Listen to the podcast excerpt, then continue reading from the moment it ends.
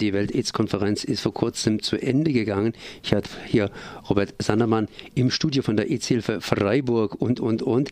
Das heißt, du bist mitten im Geschäft drin, aber du bist hier mit allen Händen in Freiburg tatsächlich involviert. Bei der AIDS-Konferenz warst du selbst nicht dabei und trotzdem natürlich, du stehst mit beiden Beinen hier in diesem Schlamassel drin.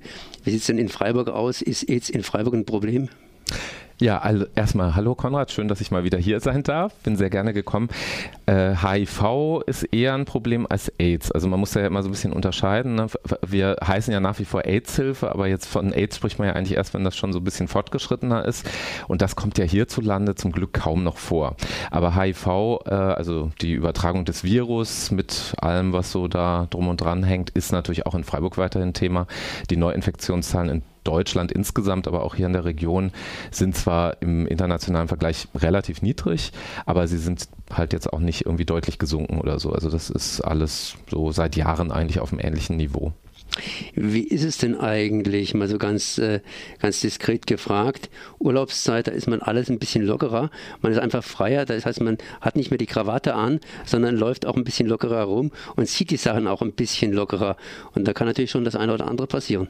Ja, genau. Das ist so eine klassische Situation eigentlich. Ist ja eigentlich auch schön. Ne? Wir alle finden das ja auch schön, mal woanders zu sein, vielleicht auch mal andere Dinge zu leben, vielleicht auch in der Sexualität ein bisschen freier zu sein, je nachdem. Aber klar, es birgt natürlich auch Gefahren. Und ähm, deswegen gibt es da natürlich verschiedene Möglichkeiten. Ich meine, eine ganz klassische Sache ist, sich einfach ins Urlaubsgepäck auch ein paar Kondome reinzupacken, jetzt so als männliches Wesen oder auch als weibliches Wesen natürlich genauso, äh, je nachdem, was da so passieren könnte.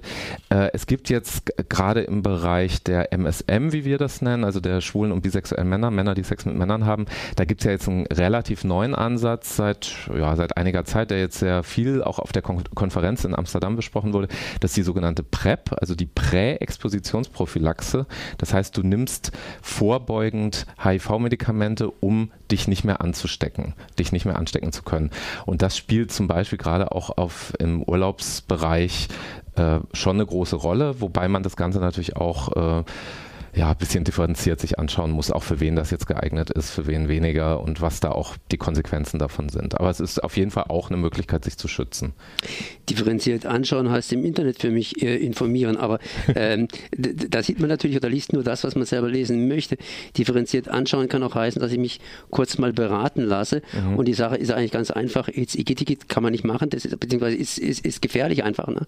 Mhm. Aber äh, wenn man dann die Augen davor verschließt, dann hat man es am Ende und wie du es gesagt hast, ne, HIV ist ein Problem, das heißt die Ansteckung praktisch oder wie soll ich sagen, also dieser, dieser Virus, aber AIDS ist dann das, was, wenn es ausgebrochen ist. Genau, im späteren Stadium oder halt, es muss noch nicht mal ausgebrochen sein, sondern es reicht schon, wenn die Immunzellen, also die kann man ja messen, die kann man äh, in einer Blutuntersuchung feststellen, wenn die unter einem bestimmten Wert sinken. Also wenn das Immunsystem deutlich geschädigt ist.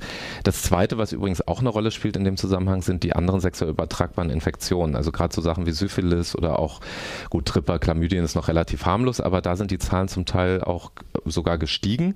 Und wir haben ja jetzt hier in Freiburg auch seit einigen Jahren von der EZF aus den Checkpoint gegründet. Das heißt also, wir haben eine, eine ja quasi Extrastelle noch. Das ist auch nicht bei uns in den Räumlichkeiten, sondern das ist an einer Arztpraxis angegliedert in der Berliner Allee 29, wo man sich zum Beispiel kommenden Montag ist da der nächste Termin, anonym auf HIV und auch andere sexuell übertragbare Infektionen testen lassen kann, wo man aber auch sich zu dieser sogenannten PrEP beraten lassen kann und sie sogar gegebenenfalls dann in Kooperation mit dieser Ärztin, die dort in der Praxis ist, auch äh, durchführen kann.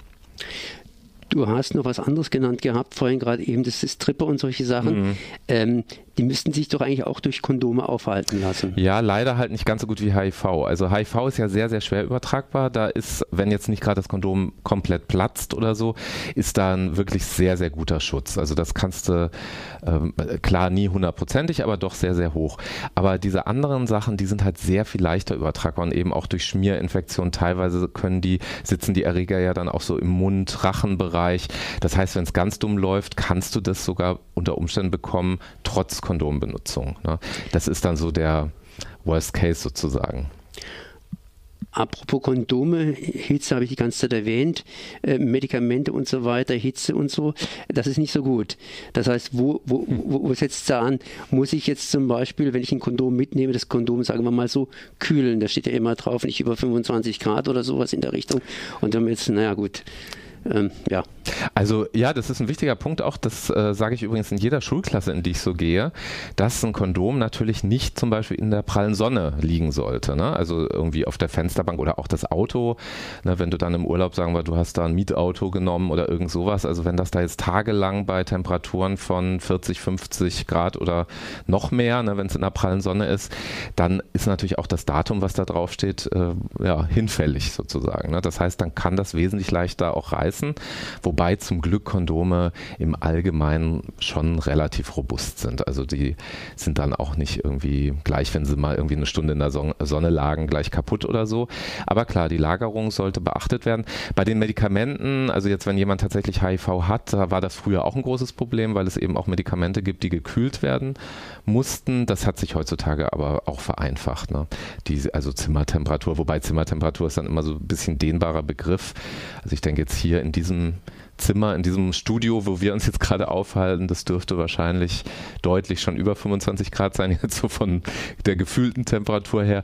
Aber das ist trotzdem natürlich noch nicht ähm, vergleichbar dann mit draußen in der Sonne. Ne, so.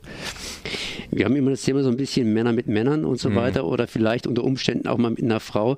Wie sieht es denn aus, wenn man in Anführungszeichen sich über normale Sachen unterhält, das heißt Männer mit Frauen und da vielleicht über nicht so normale äh, Geschichten, Männer mit äh, Prostituierten, Zwangsprostituierten und da gibt es ja alle Variationen. Und mhm. vor allen Dingen, wenn man in so ein Milieu reinkommt, da wird es unsauber, sagen wir mal so, in allen Richtungen.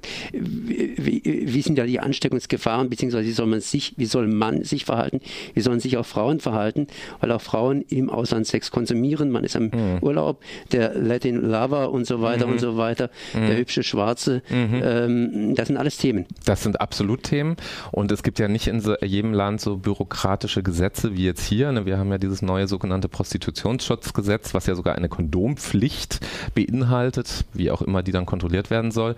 Aber in den anderen Ländern, gerade auch in Urlaubsgebieten, ist das natürlich ein Thema. Äh, auch ein Thema, worüber manche Leute natürlich dann auch nicht so gerne sprechen, weil es natürlich auch schambesetzt ist und ein bisschen tabu besetzt ist, sage ich jetzt mal. Ähm, klar, also der klassische Schutz sind dort tatsächlich die Kondome, würde ich sagen. Also sich da nicht von Gefühlen zu sehr hinreißen lassen, dann diesen Schutz wegzulassen. Das ist bestimmt nicht ratsam. Vor allem sind ja manche Urlaubsländer auch sogenannte Hochprävalenzgebiete. Das heißt, es sind Länder, wo HIV schlichtweg stärker verbreitet ist als hier. Südostasien oder auch äh, südliches Afrika und so. Da haben wir einfach andere Zahlen. Das bedeutet natürlich nicht, dass jeder Mensch da äh, irgendwie HIV infiziert ist oder so, aber die Chance oder die Wahrscheinlichkeit auf jemand zu treffen ist ist natürlich schon höher. Ne? Und ich glaube, das so im Hinterkopf zu haben, ist bestimmt nicht schlecht. Das andere, was du angesprochen hast, das ist ja dann eher eine moralische Geschichte, also wo du gesagt hast, es wird schmutzig.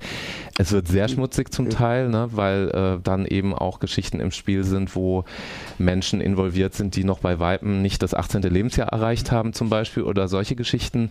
Also wo ich dann auch ich meine, ich bin, bin bestimmt kein Moralapostel oder irgend sowas, aber trotzdem, ich denke, es gibt einfach Grenzen. Es gibt rechtliche Grenzen und es gibt auch moralische Grenzen und äh, an den eigenen Schutz, an die eigene Gesundheit, auch an die Gesundheit des Partners, der Partnerin zu denken. Das kann in jedem Kontext, ne, ob das jetzt irgendwie hier mit mit der netten Nachbarin auf Balkonien sich was anbahnt oder halt dann im Afrika mit, mit einer netten ähm, Einheimischen oder so, äh, ist das vom Schutz her ja eigentlich kein, kein Unterschied. Was ist, wenn das was passiert ist, was man eigentlich, wo, wo man hierher kommt in Deutschland und sagt, Gott, ich war besoffen. Ich war einfach besoffen, mhm. ne? ja. aber es ist eigentlich was passiert und im Nachhinein habe ich dann festgestellt, das ist, äh, vielleicht habe ich mich infiziert und ähm, ja, auf den Pass habe ich nicht so ganz genau geachtet. Angenommen 20, aber könnte auch jünger gewesen sein oder was weiß mhm. ich. Und ich bin jetzt hier in Deutschland. Was mache ich? Ist eure äh, Beratung anonym? Ja, ja, das ist alles anonym. Übrigens nicht nur bei uns, sondern auch zum Beispiel beim Gesundheitsamt. Es gibt also äh, jetzt für anonyme Testmöglichkeiten eigentlich die zwei Stellen, den Checkpoint, der von der AIDS-Hilfe betrieben wird und das Gesundheitsamt. Aber auch wenn du jetzt zu einem Arzt oder einer Ärztin gehen würdest, da herrscht natürlich auch Vertraulichkeit und ärztliche Schweigepflicht. Alterskontrollen würden da im Nachhinein Vorhinein ja sowieso nicht gemacht werden. Ähm, also das ist dann eher wieder diese moralische Schiene. Und was das Infektionsrisiko angeht, äh, da würde einfach ein Gespräch drüber führen, was äh, geführt werden, was ist denn wirklich jetzt passiert? Weil unsere Erfahrung ist, dass viele Leute auch das Risiko eher deutlich zu hoch einschätzen. Also dass dann vielleicht tatsächlich ein geschützter Kontakt stattfand, wo dann aber trotzdem hinterher die Panik losgegangen ist. Oder es waren irgendwelche Sexualpraktiken, die eben jetzt auch nicht ein ganz hohes Risiko bergen, zumindest mal für HIV. Das heißt also, das abzuklären und dann aber gegebenenfalls natürlich schon auch einen Test zu machen, einen HIV-Test. Und da ist halt wichtig, dass es dann ein, ein diagnostisches Fenster, nennt man das, gibt. Das heißt also, wenn man zum Beispiel einen Labortest machen lässt, da sollte man sechs Wochen nach diesem Vorfall warten, damit das dann wirklich sicher ist. Bei dem Schnelltest, den wir auch anbieten, wo man nach 30 Minuten schon das Ergebnis kriegt, sollte man sogar eigentlich zwölf Wochen warten. Aber sechs Wochen ist eigentlich so das Minimum. Und die Zeit muss man halt irgendwie überstehen, überbrücken und sich in der Zeit halt auch möglichst safe verhalten, nur safer Sex betreiben in der Zeit. Gut, das heißt, wir haben jetzt im Grunde genommen eine intensive Urlaubsberatung, auch AIDS-Beratung gemacht, die natürlich nicht ausreichend ist. Insofern, oder HIV-Beratung, überhaupt Sexualberatung, würde ich mal sagen, mhm. die natürlich ausreichend ist. Aber der Einstieg war ja eigentlich im Grunde genommen diese AIDS-Konferenz, diese genau. Welt-AIDS-Konferenz. Das heißt, in Europa geht es im Prinzip zurück, das ist gut. Mhm. Und äh, in Asien äh, steigt die ganze Sache an beziehungsweise äh, insgesamt gesehen scheint sich das irgendwo äh, eine Verbesserung und eine Verschlechterung so ein bisschen die Waage zu halten. Ja. Äh, woran liegt das? Äh, zu wenig Aufklärung auf der einen Seite oder also es hat verschiedene Ursachen. Vielleicht äh, gleich schon mal noch äh, ergänzend, auch in Europa gibt es ein Land, wo das leider sehr stark steigt, nämlich Russland, was ja zum Teil auch zu Europa gehört. Da finden allein jedes Jahr 100.000 neue HIV-Infektionen statt, alleine in Russland. Zum Vergleich in Deutschland sind es etwas über 3.000. Gut, Russland hat auch ein paar mehr Einwohner, aber das ist natürlich eine alarmierende Zahl.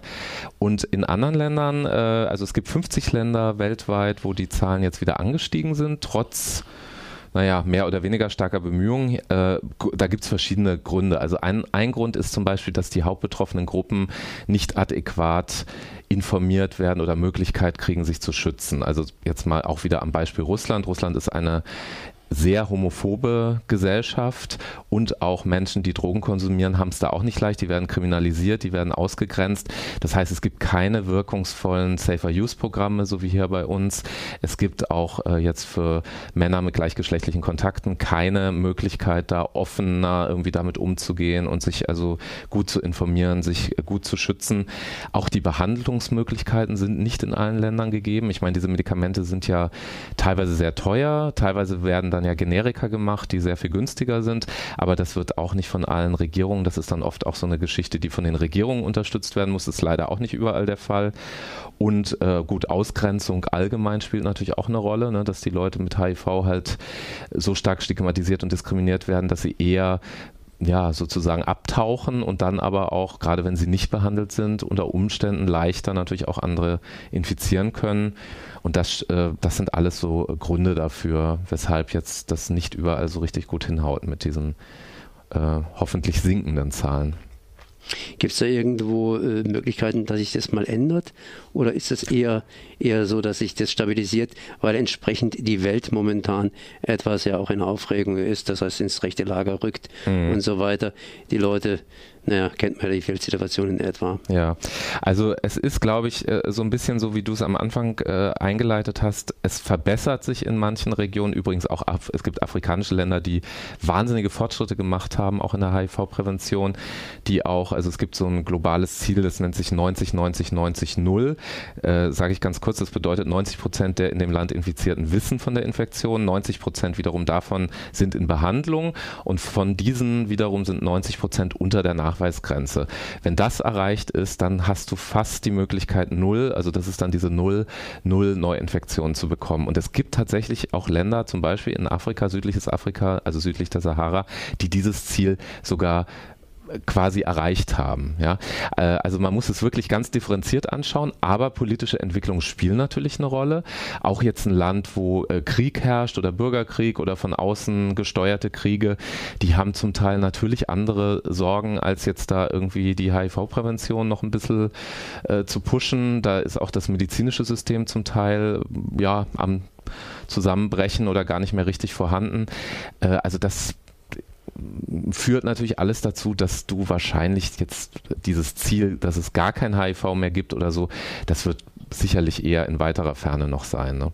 Und gleichzeitig, denke ich, gehört es auch zum, zu unserem, ja, vielleicht sogar zu unserem Menschsein, würde ich sagen, trotzdem die Hoffnung nicht aufzugeben, trotzdem zu hoffen, es wird auch wieder was Besseres kommen. Ja, auch irgendwie ein Trump und ein, wie sie alle heißen, sind irgendwann dann auch weg und vielleicht kommt dann ja wieder was anderes und was Besseres und äh, das gilt im Grunde ja für die ganze Welt und insofern finde ich es auch wichtig, da das Ganze wirklich sehr differenziert auch zu betrachten und es gibt auch viele Fortschritte, das muss man auch sagen. Und wie du es vorhin gesagt hast, an Tripper und andere, hm. sozusagen traditionelle Krankheiten über Geschlechtsverkehr übertragen, sollte man ja auch noch denken. und zum Fall. Teil haben die sich auch wiederum erholt, sprich äh, erholt in dem Sinne, dass sie gegen Medikamente resistent genau. geworden sind. Richtig, ja. Und äh, da ist eine Riesenproblematik. Absolut, ja. Die sind teilweise gar nicht mehr so wirklich gut behandelbar, das stimmt, ja. Robert, nochmal ganz kurz eure Zeiten, vielleicht wann ihr ja, zur Verfügung steht. Genau, also die EZ für Freiburg, wir sitzen im Stühlinger, Bückenreuther Straße 12, wir sind telefonisch erreichbar, vielleicht am leichtesten zu merken ist die Beratungsnummer, also Freiburger Vorwahl dann 19411. Das ist immer Montag äh, eigentlich zwischen 10 und 17 Uhr mit einer kurzen Mittagspause dazwischen. Dienstag, Donnerstag, Freitag nur vormittags 10 bis 13 Uhr. Man kann aber auch persönlich bei uns vorbeikommen oder natürlich alle Infos eigentlich im Internet finden. Das ist am einfachsten www.aids-hilfe-freiburg.de oder www.checkpoint-freiburg.de, wobei auf der AIDS-Hilfe-Seite auch ein Verweis natürlich zum Checkpoint ist. Robert, ich danke dir auf jeden Fall mal für ja. dieses Gespräch. Sehr Merci. gern geschehen.